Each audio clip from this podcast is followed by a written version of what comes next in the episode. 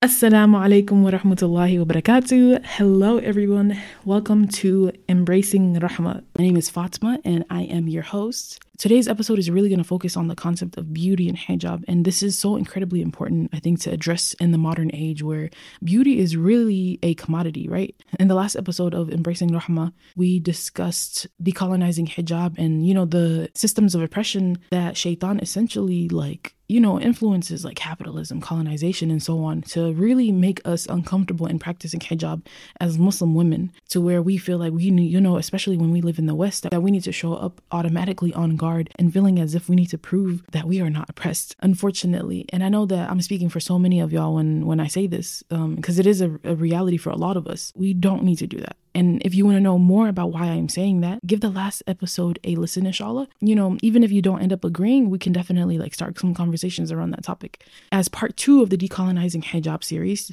today's episode, it really just made sense to talk about the concept of beauty because it is a thing that so many of us think about. I remember asking y'all, you know, like what are the same, the things that y'all struggle with when it comes to hijab, and I got so many different variations of topics related to just feeling beautiful and feeling you are not ugly in hijab. And no one wants to feel ugly, right? Like, no one wants to feel like that at all. And inshallah, today we're going to touch on societal standards when it comes to beauty. We're going to touch on beauty from an Islamic perspective, how it can be used as a tool to connect with your Rabb. What does it mean to feel ugly, and what can you do to, you know, counteract the thoughts that shaitan sometimes like really takes advantage of um, when it comes to like making us feel uncomfortable with who we are. With that being said, I wanted to read a quote to y'all by Sister Dalia Mogahed, and this quote is really going to frame our entire conversation for today, inshallah. And the quote reads Islam teaches that the condition of our world is a reflection of the condition of our hearts. Our external environment is a mirror to the internal one. I want y'all to think about that and really legitimately like reflect on what beauty means to you exactly. How much of what you consider to be beautiful is influenced by external factors, whether it's influenced by the TV, the media that you watch, you know, social media, the conversations that you have with people, whether it's influenced by the people you see walking down the street and looking at how they dress and comparing yourself to them and so on. Also, acknowledge the fact that so much of what we believe can live in our subconscious and really influence us without realizing it. I also want y'all to think about how much these external influences on our internal understanding and definition of what it means to be beautiful do you think affects you as a Muslim woman and how you feel with hijab, whether you feel ugly, beautiful, or whatever? Or even if you don't feel any of those things, even if you're just existing, I, I need to know your secrets. but like, really think about it. And in the process of thinking about what beauty means to you, I want you to think about the times where you have felt ugly in the past, if ever, and think to yourself, like, do you think that that is just a default setting that you've experienced for maybe not having a clear definition of what beauty means to you? I know I might be projecting a little bit here, but I do know that for some people this might be relevant. I promise you, it is not a bad thing to recognize that if you are one of those people, it's not a bad thing to recognize that.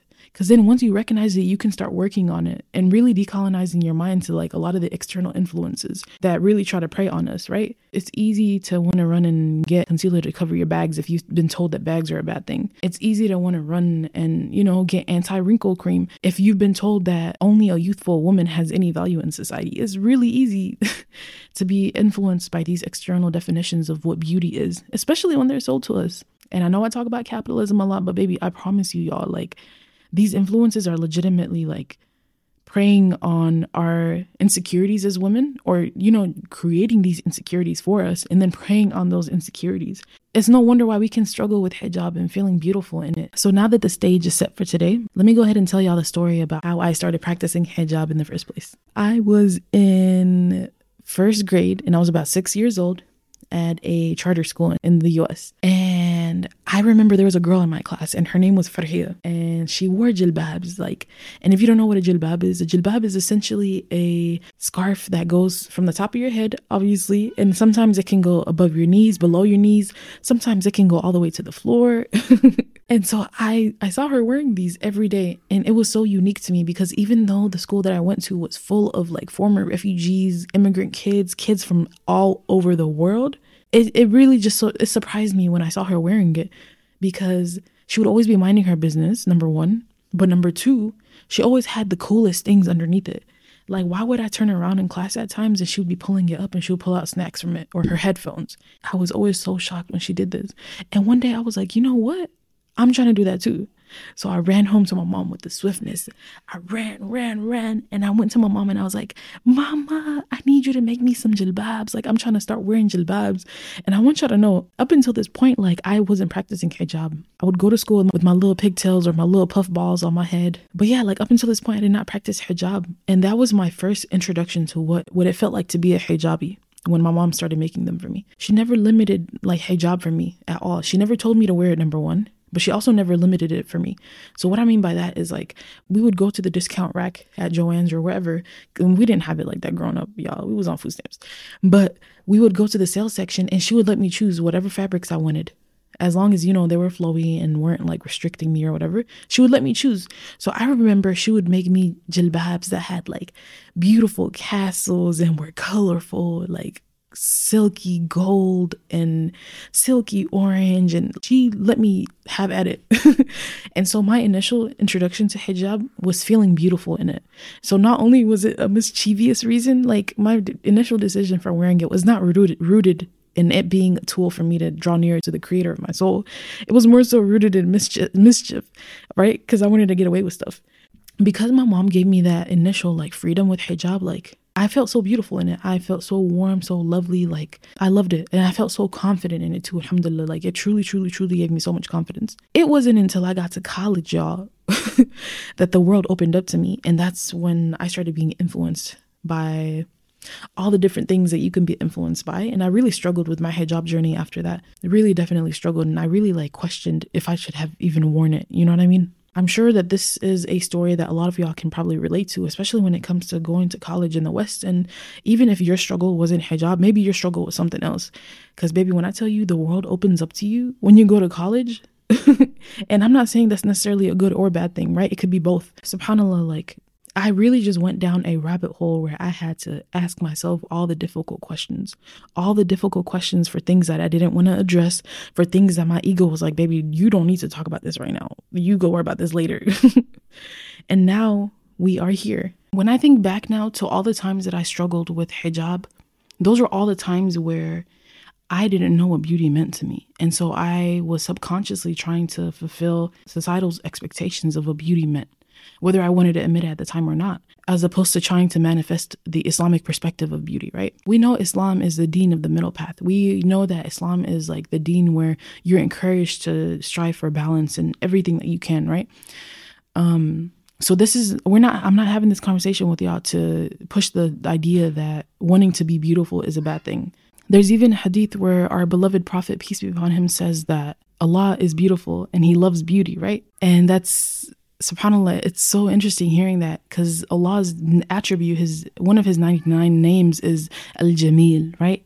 Which means the beautiful one. I think it was the last episode where i mentioned uh, Mikael ahmed smith essentially said that allah teaches us his name so that we can get to know him number one but also number two because we have a sense of ownership over his name. We all own a small portion of allah's names and what that means is we have the responsibility to try to manifest those characteristics or the opposite of those characteristics in our life right? and and so when it comes to beauty, especially when it comes to material beauty, because we'll talk about immaterial beauty after. If you are able to clothe yourself in clothing that is not messy, clothing that is not dirty, you know, it looks like taking care of your hygiene, your oral, your oral hygiene. That is beauty. Make sure your breath don't stink.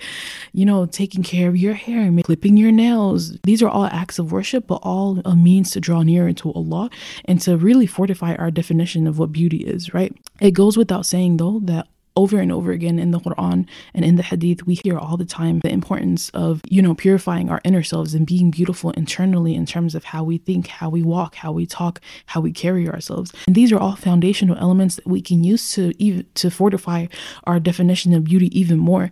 Because I truly, truly, truly believe the stronger your definition of beauty is, that you have within yourself, the harder it's going to be to control you and to convince you otherwise. The harder it's going to be for shaitan to come in and try to convince you that you are ugly. Because at the end of the day, like society, for example, is always going to have its own definitions of what beauty is, right? In the West 20 years ago, beauty looked like being extremely thin and having blonde hair and blue eyes. Obviously, the definitions are changing now, alhamdulillah. I do acknowledge and understand that if you don't fall into that mold, that in itself can be a test from Allah for you. There's even a story about a Sahaba named Julaybib, anhu, who was essentially looked at as being very ugly, very disfigured, very unattractive during the time of our beloved Prophet sallallahu alaihi wasallam. Subhanallah, like when I heard his story some years ago, I was really touched because Allah really teaches us through Islam and you know preserving stories like that of Julaybib's for us, so that we know that even if you don't match and you don't fall into society's definition of what it means to be beautiful, that is a test for you, especially in this dunya, right? Like everybody has their test. It's like the opposite of this test for you, right? Yusuf alayhi salam with his intense beauty. They even say that he had half the beauty of the entire world. That's how beautiful he was. And I think oftentimes we forget that Allah knows for us humans, these things are not going to be easy. That is why they are called tests for us. That is why they are means for us to draw nearer to Him because He knows that we are going to be struggling with these different things. Whether it's, you know, putting too much uh, uh, emphasis on what it means to look good and on appearance and stuff, or the complete opposite. Like Allah recognizes these things. As Muslims, we understand and we acknowledge the fact that sometimes there's going to be struggles in this lifetime. We can't let that break us, right? Because then what would we be left with? If Allah truly did not think that you can make it through a test, He would not put you through it. If he did not think that you can make it through the test of struggling with hijab, he would not put you through it. And I think that's a huge testament to how much value Allah puts in us as humans. Because he knows that we can always do and be better. Alhamdulillah. Like that is the capacity of what it means to be made of clay. The capacity to be made of clay means that you are malleable, you are able to grow, but at the same time, it also means that you could be manipulated. And so I think that's why it's even more important that we hold ourselves accountable to the thought processes and the things that we allow to you know, really live in our minds. I also want us to consider the male gaze as well. And what I mean by the male gaze is looking at yourself through the perspective of what a man deems attractive. I think oftentimes as women, we're encouraged to look at our value based on what a man sees as attractive. So the next time you feel ugly, I want you to ask yourself, like, are you really feeling ugly or are you just judging yourself through the male gaze? Yeah, that's a big one. I say all this to encourage you to look at yourself through the lens of Islam, especially when you're struggling with hijab. I also want to touch on the spiritual aspects of hijab and how important it is as Muslims to acknowledge the fact that hijab is simply a tool for us. Hijab is a tool to draw nearer to the creator of our souls. That is what it is. It is a tool just just as much as beauty is a tool for us to draw nearer to Allah. And so in your practice of being a hijabi, in your practice of wanting to be beautiful, I want you to acknowledge the fact that wanting to be beautiful only becomes harmful when it starts impacting your relationship with Allah. I'm going to repeat that again for the people in the back. Wanting to be beautiful only is an issue when it comes in the way of your relationship with Allah. Because nothing is inherently haram, right? Like even a pig itself, the existence of a pig itself is not haram. It's only when you have the option to eat other things that you reach for a pig that it becomes haram. Same thing with alcohol, right? You use rubbing alcohol to clean your wounds, but can you drink it? No, you can't drink it. are you able to enjoy beauty in a way that can be haram? Of course you can. But these are things that I really want y'all to think about because oftentimes we're told to look at the things that happen in this dunya from the perspective of extremes, right? You can't be beautiful. I don't know, it must be like a symptom of shaitan, right? Like when Allah made Adam and shaitan literally just like took it so personally and jumped to the complete extreme and said, you know, I'm better than him it's a form of arrogance to jump to the extreme of things and to not acknowledge the nuances, the little minute, subtle differences of things that could exist between the extremes. For Shaitan to like take such offense to it when Allah created Adam, you know, is very indicative of his wanting to just jump to the extremes. And so these are things that we also have to consider when it comes to how Shaitan might influence us. Now, Shaitan can't make you do anything, right? At the end of the day, we know that he can't make you do anything. There's even a Quran verse that talks about this and how on Yom Al Qiyamah he's going to come to us and be like, yeah, you know, I, I, I ain't make you do that. You're the one who did it, you know? he's not a writer. He's not going to be a writer die, y'all. So I want us to acknowledge that at times, shaitan can come and whisper waswas to us about the most extreme things, right? The most extreme things as if multiple things can't be true at the same time. You can feel beautiful and wear hijab at the same time. And I think a lot of it is rooted in being intentional, right? because I think the more intentional that you are, the more pleasure you derive out of the things that you do. Wallahi, that is so incredibly true. The more intentional you are, the more pleasure you derive out of the things that you do because you know that every action that you do it has a purpose behind it. Because subhanallah, you know, I feel so beautiful in my hijab when I think about the fact that I am practicing it in the way that I'm practicing it because I believe that it is a means for me to draw nearer to Allah. One of the reasons why I, started wearing niqab is because I felt like I was being so inauthentic and I would leave the house or I would start recording videos and I would put makeup on. And that's not even me. Like I don't even I don't even like makeup normally. You know what I mean? Alhamdulillah, like Allah guided me to the decision of making the choice to start wearing niqab so that I could be authentically like worshiping him in these little ways that I normally would have never thought to do. For me, it was so easy to run and put on concealer under my eyes because of my bags. I wanted to hide my bags. I didn't want nobody to think that I looked tired or this or that or this or that. But at the end of the day, I was doing these things so people wouldn't think certain things about me so that they could be more comfortable. Not for me, it was for them. Alhamdulillah, like because I started wearing niqab, now I'm more aware of my intentions when I put on my clothes, alhamdulillah. And I pray that we're all given strength to walk through our hijab journeys with confidence because I know that it is not always easy. Like, whew, Lord knows it is not always easy. we're going to move into the next segment of today's episode where I really wanted to focus on looking at hijab as a tool of empowerment. Okay. All of these different definitions, different rules, or whatever that we try to live our lives by, they're all going to pass. What's trending today might not be trending tomorrow. The one thing that's going to be eternal is Allah. And so I think when we try our best to try to like live by making him happy, it really just makes us happy at the end of the day too, because it's like he knows us better than we know ourselves, and he knows what's better for us than we know. What's... Let's go ahead and move into practical steps for being confident in hijab. One of the things that I always tell everybody is try to find your style as a hijabi. Maybe to you that looks like wearing salwar qamis or wearing jilbabs or abayas, or maybe that looks like wearing whatever cultural wear unique to your society and where you've grown up at. Another thing I want to touch on is having a positive body image and how taking care of yourself physically can be a means for you feel beautiful. There's a reason why people who work out are so confident, y'all. The endorphins, the, you know, the chemicals, the hormones that are released from your body when you're working out, when you go for walks, when you, you know, do strength training, when you stretch, when you do mobility exercises, when you run, taking care to be really intentional in the, the things that you do to take care of your body are all means for you to truly feel beautiful about yourself. Cause then you're like, hold up, like me, I'm investing in myself to be the best Muslim that I can be. These are all ways for you to truly, truly, truly feel and be beautiful. Another thing is community support. Oftentimes, some of us are our best selves when we are around other people who are good. And that isn't necessarily a bad thing. That's a good thing. There's a reason why Islamically, like, we're even told, you know, that you're on the deen of your friends because you are who you surround yourself with. And community is a beautiful, beautiful, beautiful thing because we can encourage one another to do good and to prevent ourselves from doing bad, right? Alhamdulillah. I know community is not something that is accessible for everyone.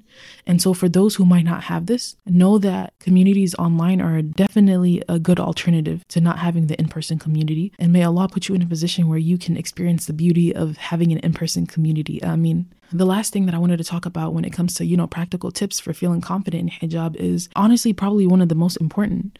And I know I touched on intentions a bit earlier, but I really want to focus on that now and remind y'all that a part of beauty is really living intentionally. And I, one would argue that it's one of the heaviest parts of feeling beautiful in anything, right? Because when you see someone who's beautiful, what do you think to yourself? Oh, wow, like look at them. They take care of themselves. Like, wow, like they must have been really intentional. You see where I'm going with this? When you live and try to practice being intentional, I promise you there's so much love and respect that you grow within yourself because of it as a result. That is it's kind of hard to convince you otherwise that you are not beautiful. That being said, I want to conclude this episode, you know, with reminding you of really determining what your definition of beauty is and living by that, inshallah, especially as Muslim women. Because then, even when you're struggling, you can fall back on your definition and be like, hold up, this is what beauty is to me. Let me back up a little bit. I want us to more normalize having these moments of reflection and Even our beloved Prophet wasallam was known to go to the cave and just think for hours, days, and just really think to himself about the various issues that plagued society. With that being said, this concludes the second episode of the Embracing the Rahmah podcast and the Decolonizing Hijab series. The next episode is going to be about navigating the opinions of others, inshallah, and accessibility as it relates to hijab and some of the different things that we can do within ourselves and our communities to really make practicing hijab that much more easier for ourselves and the next sister. May Allah allow us to be of those who make it to Jannah and look for one another. Ameen Ya Rabbil Alameen. Assalamu alaikum wa rahmatullahi wa barakatuh.